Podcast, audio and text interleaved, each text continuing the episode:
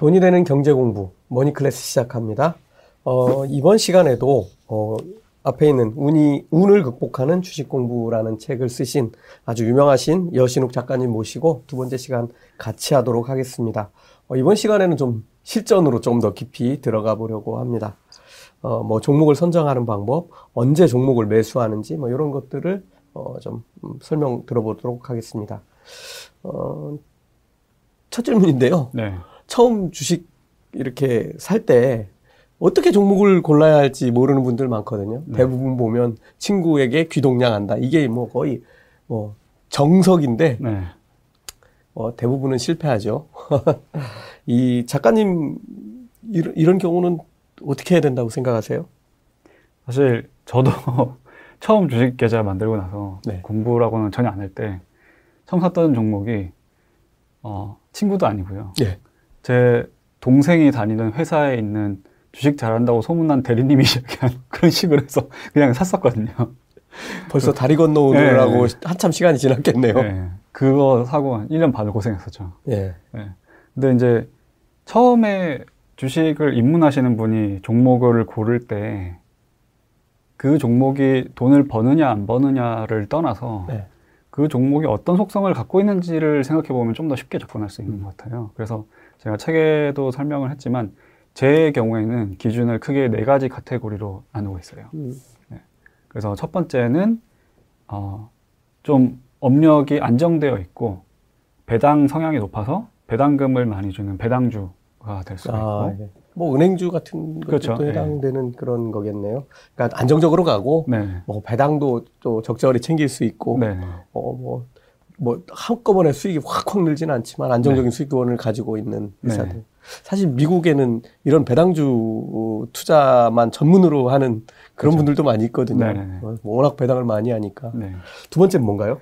두 번째는 어, 좀 더 화려한 이제 지금 당장 영업이익이나 이제 매출액의 성장이 나오고 있는 그런 성장주로 보고 있습니다. 아, 예. 네. 그리고 세 번째는 지금은 굉장히 상황이 안 좋고 음. 실제로 막 적자도 나고 있다든지 뭐 주가적인 측면에서도 굉장히 많이 떨어져 있는 음. 그런데 만약에 이 기업이 이제 턴어라운드를 해서 음. 반전이 돼서 어떤 이익이 늘어나고 매출이 늘어나면은 굉장히 크게 주가 상승이 가능한 음. 그런 회생주도 이제 보고 있고요. 예. 그리고 마지막으로 어, 지금 이제 배당주랑 좀 비슷한데 약간 성향이 달라요.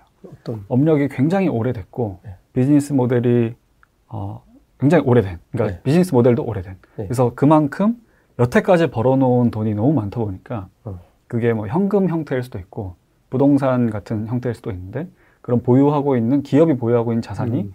이 기업의 현재 시가 총액을 넘어서고 있는 자산주들 예. 그런 식으로 한- 크게 네 개 정도 카테고리를 보고 있습니다. 아, 예. 어, 제가 보기에는 다 좋은데요, 정말.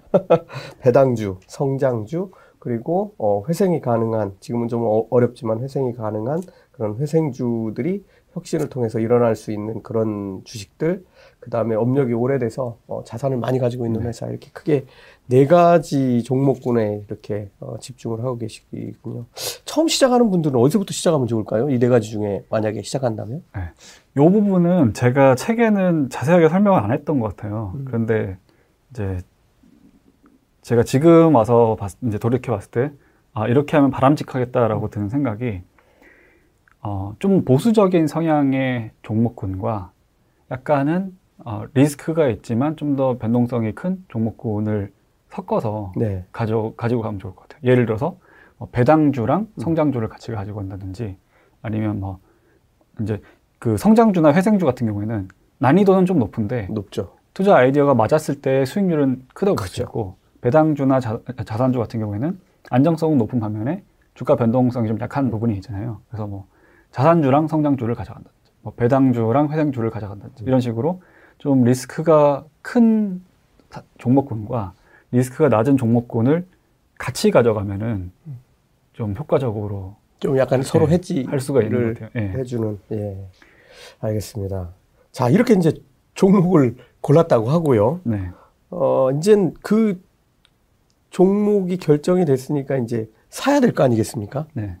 이거 타이밍 이것도 상당히 중요한데 네. 제 주변에는 정말 저 사람 하는 거 거꾸로만 하면 무조건 돈 벌겠다 하는 사람들이 있거든요. 네.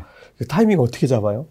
어, 저 같은 경우에도 타이밍을 잘 못 잡는 편이어서 그냥 실력이 안 돼요. 타이밍 잡는 실력이 안 되기 때문에 타이밍 자체는 최대한 배제를 하는데 대신에 그 주식의 현재 주가가 어떤 상태인지는 좀 열심히 보는 편입니다. 특히 음. 이 기업의 주가가 이 기업이 실제 갖고 있는 가치에 대, 네, 비해서. 비해서. 굉장히 많이 떨어져 있다. 네. 그러면 일단 좀 더 눈여겨보고 네. 네, 아까 말씀드린 어떤 투자 아이디어적인 측면에서 시계열이 나오면은 그때 이제 매수를 결정을 하거든요. 네. 그래서 어, 초보분들은 극복하기 어렵긴 하지만 가치 평가를 하는 부분은 어떻게든 음. 본인만의 방법을 찾고 가치 평가를 하는 것까지는 훈련을 해야 된다고 생각을 해요.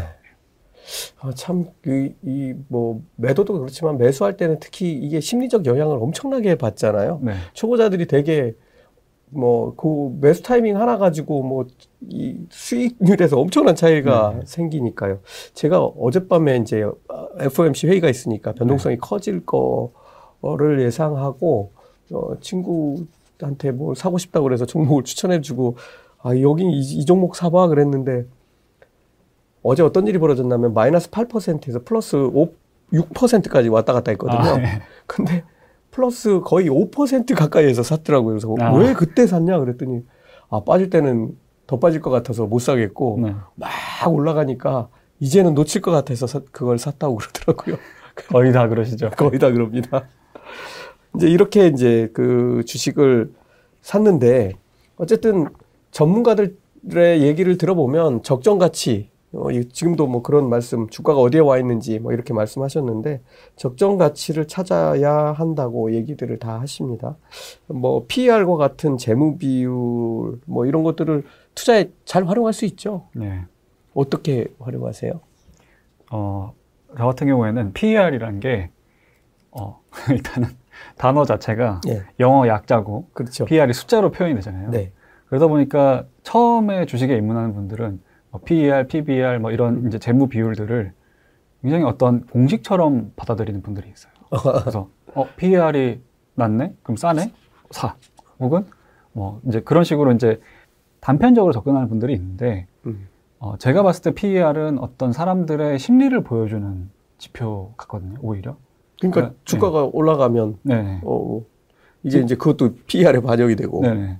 지금 이익을, 이익에 대해서, 지금 이익에 찍히는 숫자에 대해서 사람들이 어떻게 해석하고 있냐에 대한 지표라고 생각을 하고, 음. 그렇기 때문에, 어, PER이 지금 자, PER 값 자체보다는 미래에 이 PER 값이 어떻게 변할지에 대한 미래적인 부분의 변화에 대해서 좀 더 집중해서 보셔야지, 어, 어쨌든 주식은 지금 사서 미래에 파는 거니까요. 그렇죠. 그래서 그런 그런 부분에서 이제 좀 그 PER을 PER이 어떤 식으로 미래에 변화되는지를 좀 집중하면서 공부를 하시는 게 필요한 것 같아요. 그, 그렇죠. 그러니까 내가 지금 이 주식을 사는 이유는 미래에 가치가 더 높아질 걸 예상을 하고 사는 건데 네, 이거를 자꾸 현재만 대입해 가지고 이걸 살까 말까 결정한다는 게 말이 안 되는 거죠. 네, 네. 네, 그냥 뭐 참고는 할 수 있지만 어, 이게 지금 내 의사 결정에 크게 영향을 미치지는 않는다 이런 말씀이셨습니다. 어, 그러니까 이제 뭐 이렇게 보면은 뭐 PER만 놓고 봤을 때 뭐 어떤 기업은 훨씬 비싸 보이고 어떤 기업은 훨씬 싸 보이고 뭐 이렇게 되는데 사실 뭐 지금 심리적인 것들도 말씀을 해주셨는데 또 다른 뭐 결정적인 이유들이 있을까요? 어 그런 이제 특히 PER의 어떤 종목마다의 차이점을 보면은 그 종목에 대해서 사람들이 어떤 식으로 받아들이고 있는지를 볼 수가 있는 거잖아요. 예, 마- 말씀하신 것처럼 어떤 기업은 PER이 4인데도 주가가 어, 싸다고 안 느끼고 사람들이 안 사고 어떤 기업은 PER이 40인데도 사람들이 신나서 매수를 한단 말이에요. 그렇죠. 그러면 이제 어, 뭐가 옳다라고 생각하는 게 아니라 처음에 접근하신 분들은 어떤 두 가지 기업의 PER을 비교를 했는데 많이 차이가 난다면 음. 왜 특정 기업은 PER이 더 높고 왜 다른 기업은 PER이 낮은지의 이유에 대해서 스스로 고민을 좀 해보시는 게 필요할 것 같아요. 네. 그래서 뭐 PER 자체가 어떤 특정 기업의 PER이 어떻게 변하는지에 대한 부분도 있지만 두 개의 다른 기업이 왜 서로 다른 그런 지표를 이제 보여주고 있는지 거기에 대한 이유를 해석하는 것도 이제 초보 입장에서는 지금 당장은 막연할 수 있겠지만 계속해서 고민을 해봐야지 음. 그 점점 더 어떤 기업을 서로 서로 비교하는 어, 안목이 생기면서 더 투자 기회를 발굴할 수 있는 눈도 기를 수 있는 것 같아요. 예, 알겠습니다. 어, 제가 이 책에 있는 내용 중에 어, 주식 투자에는 프로세스가 있어야 한다. 네. 어, 사실 어, 이, 요게 좀 저한테는 많이 꽂히고 네. 어, 일정 부분 공감할 수도 있겠다라는 이제 그런 느낌이 좀 들었거든요. 네. 어, 이 프로세스가 뭐고 어, 또 뭐 이런 프로세스가 필요한 이유는 뭔지 네. 뭐 순서를 바꿔도 좋습니다만 네. 어, 좀 설명을 좀 부탁드리겠습니다. 어, 이거는 제가 회사원이었기 때문에 생각할 수 있었던 개념인 것 같아요. 음, 회사가, 그러니까 회사에서 일을 할때 그냥 주먹구구식으로 되는 대로 일을 하는 회사는 없잖아요. 어떤 없죠. 회사 나름대로의 노하우에 따라서 음. 매뉴얼을 만들고 그 매뉴얼에 따라서 일을 하도록 할 때 어떤 개인이 와서 그 능력을 제대로 발휘를 할 수가 있고 효율도 나고. 네, 효율적으로 일을 할 수가 있는데 그거랑 똑같은 것 같아요. 음. 회사가 돈을 버는 것처럼 투자도 개인이 하나의 1인 기업이 돼서 돈을 버는 과정이라고 보면은 어, 회사가 하듯이 체계를 가지고 있고 또 매뉴얼이 있을 때 음. 훨씬 더 효과적이고 효율적으로 계속해서 그러니까 지속적으로 수익을 낼 수 있는 그런 모델이 만들어진다고 보거든요.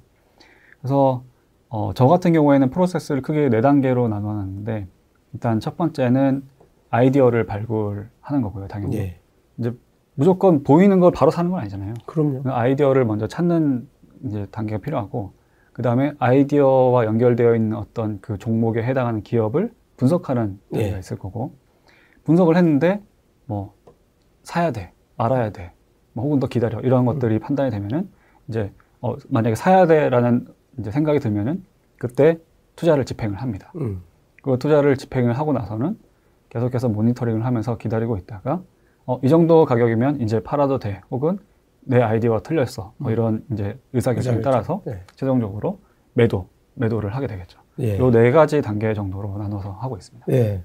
그러니까 훌륭한 아이디어를 발굴하고 그 다음에 거기에 맞는 기업을 찾고 그리고 그 기업을 찾았으면 뭐 적절한 가격에 어, 사는 어, 단계로 들어가고 마지막으로는 모니터링 하면서 이 주식이 어, 내가 원하는 가격이라든가 또 회사의 가치에 과연 이게 잘 맞는지 안 맞는지 판단해서 어, 매도하는 네. 이런 게네 가지 프로세스군요. 사실 음, 저는 이렇게까지 정리는 안 돼 있는데, 저는 어떻게 하느냐면, 이건 똑같은 것 같아요. 아이디어와 기업을 발굴하는 것까지는 똑같고, 저는 그 다음 사고 파는 거는 좀 시뮬레이션을 합니다. 음, 이게 네. 이제 지금 제 회사의 앞에 와 있는 뭐 여러 가지 어, 혁신적인 기술, 그 다음에 시장 확대하는 방법, 뭐 또 외부에서 들어오는 뭐 투자도 있고 뭐 이런 모든 것들을 놓고 판단을 해서 이런 것들이 이제 어느 정도 원활하게 돌아갈 때 이 주식의 가치는 이 정도가 될 거고 그 정도가 되면은 이제 어, 뭐 절반을 매도하고 가고 절반을 보유하고 간다든가 하는 거를 이미 시뮬레이션을 처음부터 다 해가지고 음. 들어가거든요. 네. 물론 네. 다안 맞습니다. 근데 맞고 맞고 틀리고랑 상관없이 시뮬레이션을 하고 아이디어를 그린 상태에서 투자를 하는 거랑 아닌 거는 정말 큰 차이가 나는 것 같아요. 차이 많죠. 그게 장기적으로 봤을 때 그런 식으로 어떤 나의 그 사고 체계가 있는 상태에서 투자를 해야 실력이 늘어나는 거잖아요. 그렇죠. 틀리면 틀리는 대로 우리가 이제 입시에서 오던 노트를 쓰듯이 네. 어, 왜 잘못됐는지에 대해서 복기를 할 수 있게 되고 그럼 다음에는 똑같은 실수를 안 하게 되고 혹은 성공을 했다고 하면은 그게 성공할 때 내가 이런 체계를 가졌기 때문에 다음에 똑같은 체계로 그 성공을 복제할 수가 있는 거잖아요. 그렇죠. 네. 어, 여러분, 여러분들께서도 지금 여신욱 작가님 얘기해 주신 이 네 가지 단계는 정말 중요한 투자하는 분들이 반드시 해야 되는 그런 일들의 하나입니다. 그러니까 귀동량으로 투자하면 이거 뭐 제대로 뒤에 거 세 번째 거 먼저 하고 있는데 네. 이게 제대로 될 리가 없죠. 어, 마지막 질문 하나만 더 드리겠습니다. 네. 음, 이건 뭐 저 영원한 질문일 것 같아요. 네. 어, 뭐 사는 거는 이렇게 해서 잘 살 수 있는데 아까 마지막 단계 파는 거. 네. 아, 요거 되게 어렵거든요. 네. 어, 이거 잘못해가지고 맨날 땅을 치는 분도 있고, 네. 어, 뭐, 만세를 부르는 분들도 계신데, 어쨌든 이렇게 주식을 팔 때, 이런 거는 좀 유의해라 하는 게 좀 있으면 좀 말씀을 해 주시죠. 네. 어, 팔 때도 항상 그렇지, 뭐 살 때도 그렇지만은 팔 때도 지금 내가 뭘 하고 있는지를 인지하는 게 정말 중요한 것 같아요. 음, 약간 뭐 메타인지라고 부를 수도 네. 있을 것 같은데 이거를 팔고 싶어서 지금 매도의 버튼을 누르기 직전에 내가 이거를 왜 파는지에 대한 이유를 한 번이라도 생각을 하면 좋을 것 같아요. 파는 이유. 예. 특히 뭐 작- 예를 들어서 작년 코로나 음. 때 이제 뭐 전체 지수가 폭락할 때라든지 그럴 때 분명히 정신 차리고 보니까 주식을 팔려지는 사람들이 있었을 거거든요. 어떤 이유가 주가 변동 때문인지 아니면 내 투자 아이디어의 어, 성공이나 실패 때문인지 음. 그거를 일단 무조건 구분을 해야 되는 그렇죠. 거고요. 어, 당연히 올랐는데 파는 거는 그나마 다행인 거죠. 근데 음. 내리고 주식이 한창 떨어지고 있을 때 내가 어떤 그 공포감 때문에 매도를 하려고 한다고 하면은 원래 내가 이 주식을 살려고 했을 때 투자 아이디어가 뭔지는 무조건 한번 다시 생각을 해봐야 될 것 같아요. 이거 관련해서 제가 아는 어떤 지인 투자자분이 예. 본인이 활용하시는 방법을 이제 소개를 한 적이 있는데 이분은 매수 매도 결정을 할 때 모래시계를 하나 가지고 왔대요. 모래시계를 5분짜리를 하나 아. 두고 팔고 싶을 때 일단 가져와서 책상 앞에 딱 두고 그 모래시계가 이렇게 다 내려갈 때까지 음, 꼼짝도 안 하고 가만히 있는 거예요. 음, 그, 그 짧은 한 5분이지만 생각을 한 번 더 하고 내가 지금 어떤 행동을 하려고 하는지를 객관적으로 인지하기만 해도 나쁜 판단을 훨씬 많이 없앨 수 있고요. 음. 더 올바르게 판단할 수 있는 것 같아요. 아, 제일 중요한 말씀이신 것 같아요. 사실 작년 3월 달에 보면은 제 주변에 그런 사람들이 있습니다. 주식자 계속 해오다가 네. 진짜 이제 투매를 하는데 뭐 호가 뭐 이런 것도 필요 없어요. 그냥 팔고 나가야 되니까 그냥 뭐 한가 비슷하게 다 던져버리고 네. 뭐 많은데 사실 그렇게 한 분들이 이제 며칠 지나지 않아서 다 네. 어, 후회를 하는 거를 봤는데요. 어, 어쨌든 오늘은 주식 투자 실전에 있어서 우리가 꼭 챙겨야 될 뭐 여러 가지 어, 조건들 그리고 우리가 어, 우리가 시- 사든 팔든 어, 실제 실행을 할 때 우리가 유의해야 할 점들을 어, 여신욱 작가님과 이야기 나눠봤습니다. 고맙습니다. 다음 시간에 뵙겠습니다. 네.